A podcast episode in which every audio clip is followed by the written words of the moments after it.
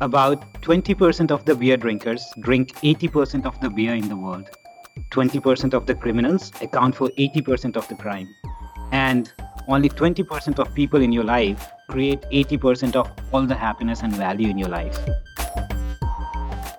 Hey, you are listening to the Gray Matter Show, where we deconstruct complex ideas to shorten your journey to success. And today we are going to talk about the 80 20 rule, also called the Pareto's Principle. See how it applies to different domains of our lives and how we can use it to gain better results at work, social interactions, and relationships. So, first thing first, what is 80 20 rule? What is 80 20 rule? Yeah. Uh, so there was an Italian economist called Vilfredo Pareto in 1897, he was studying wealth distribution in England. And what he found was pretty interesting. He found that 80% of the wealth and the land was in the hand of just 20% of the individuals. And then he extended his study to many other nations, and amazingly, the results were similar. And then he did a little bit of more research and experimentation, and he found mm. that this trend occurs in many other domains also, not just in wealth distribution, but in other domains, including his garden, where he found that only a vital few pea pods produce the majority of peas. And Pulkit then he documented his observations and published it as 80-20 rule, which became popular and now is also known as Pareto's rule. Hmm, very interesting, Santosh. To add to that, 80-20 rule is just a heuristic rule, meaning the distribution of percentages that's not set. So it could be 70-30, 60-40, or even 90-30, where the two numbers could add up to be more than 100. Yeah, that's that's true. So 80-20 is kind of thumb rule or heuristic rule and not set in stone. Yeah. Uh, what 80-20 uh, simply means that the majority of effects they come from minority of the causes. For example, in software industry, if you fix top 20% of the bugs that the users report, you can fix 80% of all the related errors and crashes that happens in a given system. If you take your personal life, example from your personal life, take a look at your wardrobe you wear only 20% of the clothes most of the time. Mm. And uh, a very famous example, Apple. Uh, Apple generates more than 60% of its revenue just from one product, and we all know that product is iPhone. Mm. That's very interesting. Yeah. I did not know that. Yeah. So, 80 20 rule, very interesting. Let's see how it works in different areas of our lives. Uh, main areas of our life, at least from my life, is work and time management. Uh, relationships and obviously social interactions and career so let's start with work and time management first right? Because we we got to earn some money for a living. Right and we spend eight hour uh, daily at, at work least. So. that's right. Uh, so we often face the face this thing called the time crisis in our day-to-day life. And i think we are best described as roosters on a wheel juggling 50 balls heading to eventual certain death not a very great picture of what our lives should be. Like yeah. we always paint a picture like we are living this. You know, you look at Instagram and Facebook and all those social media platforms, you feel like people are having so much fun on the weekends, but basically what they are doing is trying to get recharged to slog away during the week. And that's the reality that at the end, the picture you painted, roosters on a wheel juggling 50 balls, that's what we are doing today in, in this fast paced world. Pulkit, that's so true. So I came about major realizations from the 80-20 principle. Uh, the first one was that time is elastic. So the more that you can fit into a particular piece of time, the more you can. And the less that you try to, again, the least that you can. So you can make an afternoon about working on three different projects, mm. or you can make it about a nap and a lazy movie. It's basically up to you. Right. The best way that I feel to apply 80 20 principle in time management. Oh, wait, did I say time management? Yeah. I meant to say time revolution. There's no no such thing called as time management mm. when you're talking about 80-20 principle. So if you have to think about time independence with the 80-20 principle, it requires an entire shift in consciousness about how you view time, what are the dependencies and the implications. Right. Forget about what you know about the to-do list, the priorities and the work logs. Mm.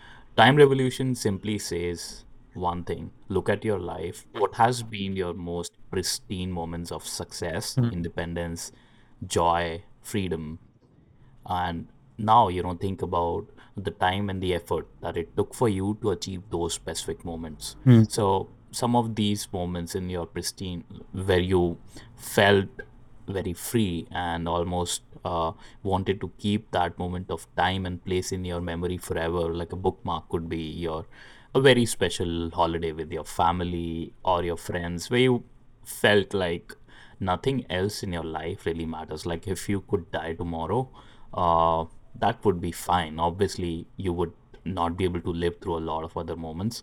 Interesting. life at that point of time stays almost still and you can view that moment if you want to think about that moment now or any other time 10 years down the line that moment would really be like a placeholder in your life. Right. so uh, such type of moments Mm. uh, are good. They make you happy but at the same time they also teach you a lot about time revolution. So uh, santosh what has been your such moment where you you you know felt really timeless can you talk a little bit about that Yeah, before I go there, I really like the concept of time being elastic, that even though we have 24 hours, but I can fill it with the type of activity I can, uh, where which maximizes my happiness and returns on the efforts I'm putting in. So going back to uh, bookmark in my memory, that's a very good analogy, Pulkit. I really like that because when you're uh, mentioning about bookmark, it, I immediately thought about a vacation that I took with my bunch of friends to Ladakh. It was a road trip from Manali to Ladakh. Uh, we took one and a half uh, days of uh, weeks of vacation. and for our international listeners uh, manali and ladakh are places in a state called himachal pradesh in india uh, it- it's a hill it's it's like a place you know s- surrounded by forest and um, big Mount- mountains so- on the foothills of himalayas Himalayas, yeah. Um, and it's a pretty popular trip that people do. So yeah, I was with a bunch of uh, college friends from my undergrad, 10 of us. People travel from different parts of the country and friends who came from London and uh, US and then uh, Bangalore, Delhi, Mumbai. We all got together in Delhi uh, and then took a bus ride to Manali, from Manali to then Ladakh. It, it was very interesting and memorable trip. That's one thing that I can never forget because I had a lot of fun. Um, These people. so did it take you a, a lot of time to plan that trip No, I think it was a very random trip. It's almost eight years ago. I don't recall we planning a lot. I think one of us came up with the idea that we should do a get together after so many days of uh, we moving to different parts of the world. And all of us uh, agreed to that. We just picked up a date, and uh, people traveled to Delhi from different places, and we made uh, our plans in real time, actually. Uh, i'm sure it must have costed you guys a lot right everybody flying in and you guys staying there for a week you know Yeah. compared to what you earn right so, now uh, so how would you compare amazingly, yeah. The, I, I think if we neglect the travel, the flight charges, everyone taking flights to Delhi or train, whatever the mode of transportation was, if we neglect that, the trip was really very inexpensive. One of our friends, he works in DRDO, which is a defense research uh, organization in India. So uh, Manali has, uh, did I say Manali? Shimla. Shimla has a guest house for area. So we stayed in guest house. We had really nice food for free. We stayed for, for free. We had really nice food, nice time there. Uh, I think our other stays and travel was very, very uh, minimal, very inexpensive. It, it was not very expensive. Awesome. So that proves my point, right? So uh, places uh, which are ephemeral in your memory, they don't cost a lot. They don't uh, cost a lot in terms of time or in terms of effort, in terms of money, but they are special. The reason being they are with a special set of people, they are done at a specific point of your time, and uh, the agenda, uh, mostly due to the people being there, the agenda is specific to you, something that you like, something that is specific to you. Absolutely. So, uh, now you know think about right now. How can we leverage those most important resources time people and thought into the present moment? So i have a quick test for our listeners and if you are driving i would advise you not to do this for now. Make a bookmark of this podcast. You can come back to it when you reach home. But for folks who can close your eyes. Uh, please do that. Do some deep breathing. Now imagine the most vivid memory you've had where you felt actually free, independent, and almost wanted to keep that place and that specific timestamp as a bookmark for the rest of your life. these could be amazing times that you have had laughing and chatting with your family or on a trip or it could be that win that you got the amazing adrenaline norepinephrine rush after months of toil on a project with your team where you felt actually invincible where you felt absolutely true with nature it could be uh, a trip like a camping trip that you went alone for just to test out yourself now open your eyes. Now write down one moment each for family, friends, and work life where you felt like this. Now, against each of the bullet point, I want you to write some aspects of work, time, and people which made that happen. That Goldilocks zone of stress and challenge, work and satisfaction, which brought you to that point.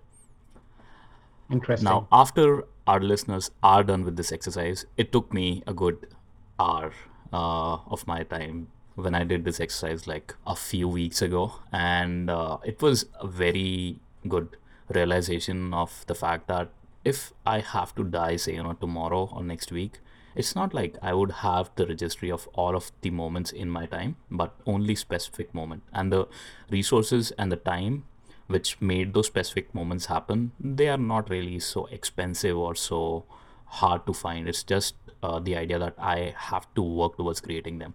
So I would say for the listeners, analyze this list for yourself. Did it take a lot of time to create this experience? For most of the people, I can certainly say that the answer is a no. It was just the right moments, the right resources coming at the right moment, the right 20% of resources making 80 to 90% of the happiness or the satisfaction. So now, so, this is what. so Sorry, this go ahead. yeah, so this exercise basically will help anyone identify what the most important you know task or people uh, or activities are bring uh, the most happiness in their life. Is is is that true? Absolutely. And not just happiness. This could be a test for even physical stuff. Like if you're after money, if you're after uh, certain status or position or a job title, The, uh, the it's output that uh, that the output that you're looking for. So, uh, it's a way to weed out non-value added activities or the task or activities that don't matter much in our lives. absolutely. Because uh, for each of us, the things that make us happy are pretty much subjective and personalized to our own wants and desires. Right. a lot of times due to influence by media due to our friends due to things which happen in our work life we we lose that we Mm. lose that touch of what will make me happy Yeah. this exercise is supposed to bring you closer to that Mm. and post that you can prioritize okay this is what i'm actually looking for and then how to work you know towards that Right. now if obviously you will have to put put your effort and work into what you are wanting to achieve Mm. but the idea is not to be blindly going towards something because that's just what is on my to-do list Right.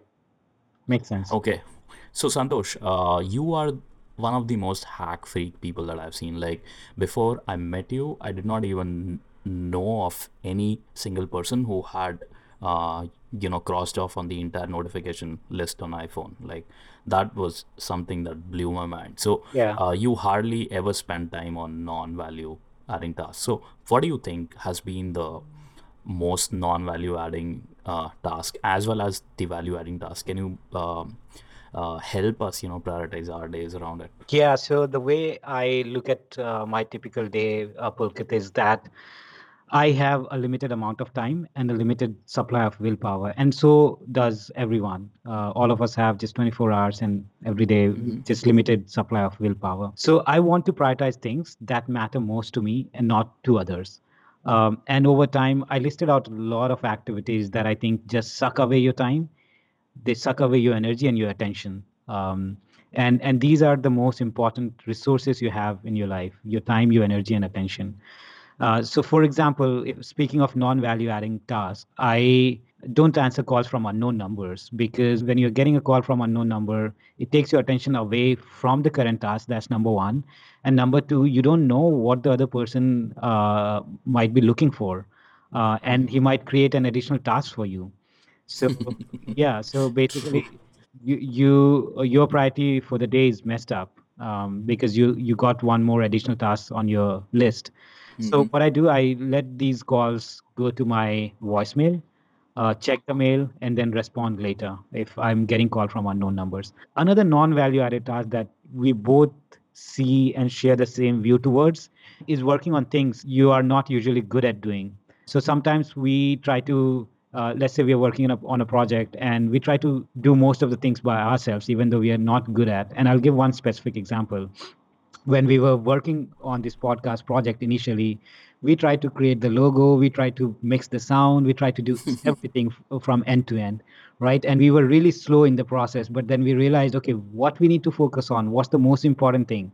We both agreed that content is the king. We need to make the content better so we spent our energy um, together in building the content. And then uh, we offshored outsourced uh, the logo creation the editing sound mixing to others. And we saw that we really became faster when we do that right? So i absolutely. uh, spending energy on something or time on something which you're not good at i think that's another non-value added task. One more uh, task that i see very commonly um, is working on projects which have no takers or a few people who are interested in it. It's like working on a product that no one wants to buy or interested in buying, right? What would you do? what an excellent analogy there yes absolutely so uh, basically if we are looking at a certain task we should be looking at uh, uh, ourselves or the end thing that we are trying to generate as a product and those things or the tasks as certain activities that will add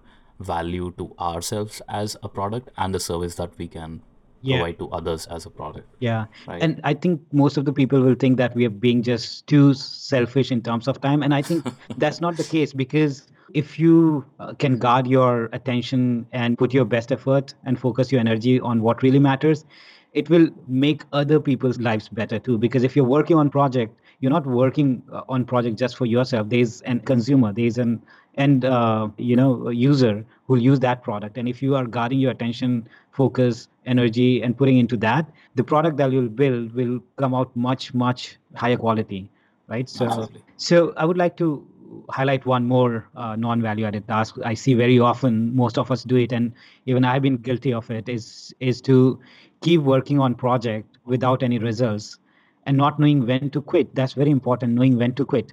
Uh, we think that because we have invested so much time, energy, or money by working on something or by being in a relationship, that we want to keep investing more until we see the results. That's the reason people stay in unhealthy relations. And in psychology, there's a term for that, and economic also economics. It's called sunk cost fallacy. That we keep investing more and more of time, money, energy, and resources on a project that we have worked on for so long, and we don't see any results. So I think it's important to know when to quit. If things, if we are not seeing any results, it's important that we realize that we have wasted or invested so much of energy and it's not worth spending more effort and energy. Pulkit. absolutely so uh, you talked about the non-value adding tasks what about the highest value added uses of time Yeah, I prioritize things that uh, advance your purpose in life. You know, uh, again, going back to the same reference I gave, uh, if you're focusing your energy, time, and attention to something that advance your purpose in life, it doesn't mean you're being selfish because uh, to some extent we all are connected. The work that we do, uh, we they are they are end users and takers for the product and project we're working on. Uh, so focusing on something that advances your purpose in life and i can divide that into two three different categories one would be relationship focus on your on the relationship have really good set of people uh, with whom you connect really well who uh, supports you who motivates you in uh, going ahead in life uh, number two, I would say your personal uh, self care. Uh, by self care, I would mean taking care of your physical health, your mental health, um, because only if you are the way they say in planes that before you help others, help yourself with with the oxygen mask. Because because if you don't survive, you won't be able to give your product or your your best version to others. So absolutely self care is really important. So spending time and prioritizing activities that relate to self care, for example, meditation, uh, exercise, uh, eating right, is really important. And the third part is projects that you're working on related to work. Prioritize those uh, value adding activities as well, Pulkit. awesome So uh, I think you mentioned a little bit about relationships, but can you zoom in on that a little bit? Because now that we are talking in the in the context of the 80-20 principle, the Pareto principle, how would it apply to the relationships? Like, uh, should we view relationships as you know something out of which we are trying to get something out of? Is that like a healthy view of relationship? Like, am I right in saying this? Like, if we if we are seeing relationship as something that's not adding value right now could it also be due to that your partner is not right or are there certain litmus tests that 80-20 principle gives us which can uh, make or break a relationship Yeah, so uh, if you analyze uh, your personal life, and when I say you, I don't mean you as such, I mean me also, everyone, uh, we'll see that uh, of all the people we interact with or hang out with, there's only a small group of people, say five to six of them, who create most happiness and add more value or the most of the value in our life. And successful people know that. That's why they have a group of trusted people called inner circle who they mostly interact with. I'm not saying stop uh, interacting or socializing with strangers or new people. I think that's a way to keep building your network, which is very important. But at the same time, you'll see that most of the value in your life uh, comes from small group of people. Uh, example: Tony Robbins, who is world's most famous business and life coach. He works with an inner circle of seven to ten people who live close by and fly around the world with him. And uh, Maria Sharapova, uh, the tennis superstar, she has a small circle too in her professional and personal life. She manages, I think, uh, Sugarpova business also. I think she has other lines of business as well. Uh, she has dozen of people she's mostly surrounded with most of the time, and they are their friends, business partners, and advisors.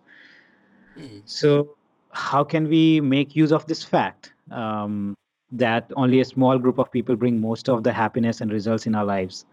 Yeah, I personally do two things. I don't dedicate the same amount of time to everyone in my life. I dedicate most of my time to people who makes me feel happy and uh, who uh, shows the best version of myself, who motivates me to move uh, and advance further in life. I feel that I get majority of my happiness with only a bunch of four or five uh, set of people. Uh, the second thing that I do, uh, and what I suggest others doing as well, that create set of key alliances. What are key alliances? These are group of people who have supported you and helped you to become successful in every aspect or in different aspects of your life. So, and they are the one I believe will help you in future as well. Um, so, in that regard, a good friend or your best friend can be an important ally and be part of uh, the key alliance that I uh, mentioned.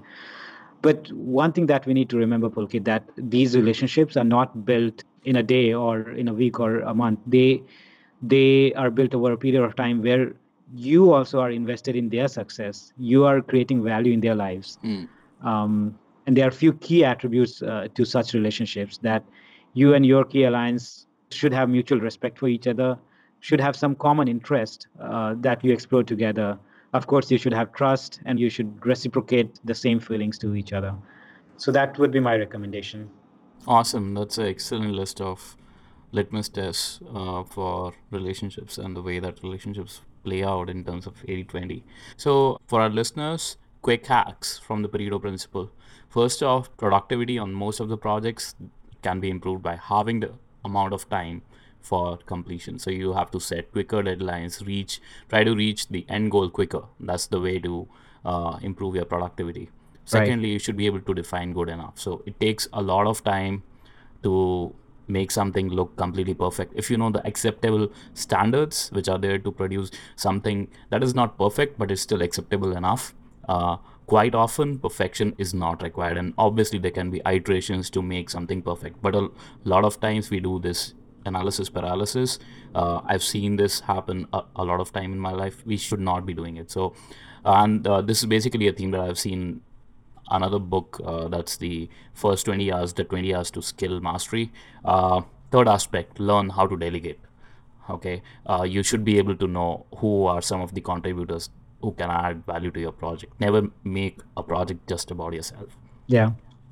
right? Uh, hard work leads to low returns. Sorry that's i have to bust that myth. Hard work uh, can't by itself always lead to high returns. Uh, insights and doing what we want to do, like the exercise which we did in the earlier part of the podcast, to reverse engineer that and apply it in your work, your personal life, and relationships to know what are the aspects that you want to achieve mastery on mm-hmm. and then working towards them. That's what creates high returns.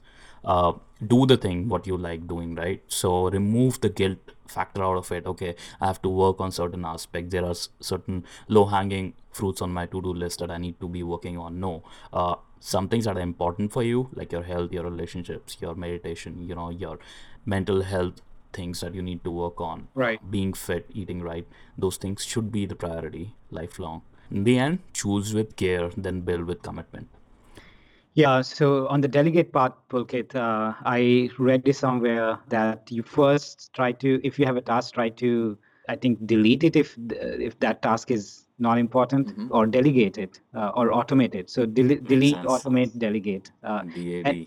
on yeah, DAD. Only once these three steps are crossed, then or the task cannot be deleted, automated, or delegated, then you should be working on that task. makes sense Anyway, so uh, ladies and gentlemen, the secret of productive life is that only a few things really matter, but they matter a tremendous amount. They are difficult to find, but once you find them, they give you tremendous power to achieve more with less. They give you power to work smarter and not harder and live a more fulfilling life. With that note, we are wrapping up today's episode. Try 80 20 rule for three to four weeks and let us know how it worked for you. You can tweet your stories at Gray Matter, and remember, it's uh, Gray with an A. it's the gray matter group. That's the new twitter handle for you guys. Uh, gray matter group. That's g-r-a-y-m-a-t-t-e-r g-r-o-u-p look forward to your tweets and comments and have a good life. Bye bye.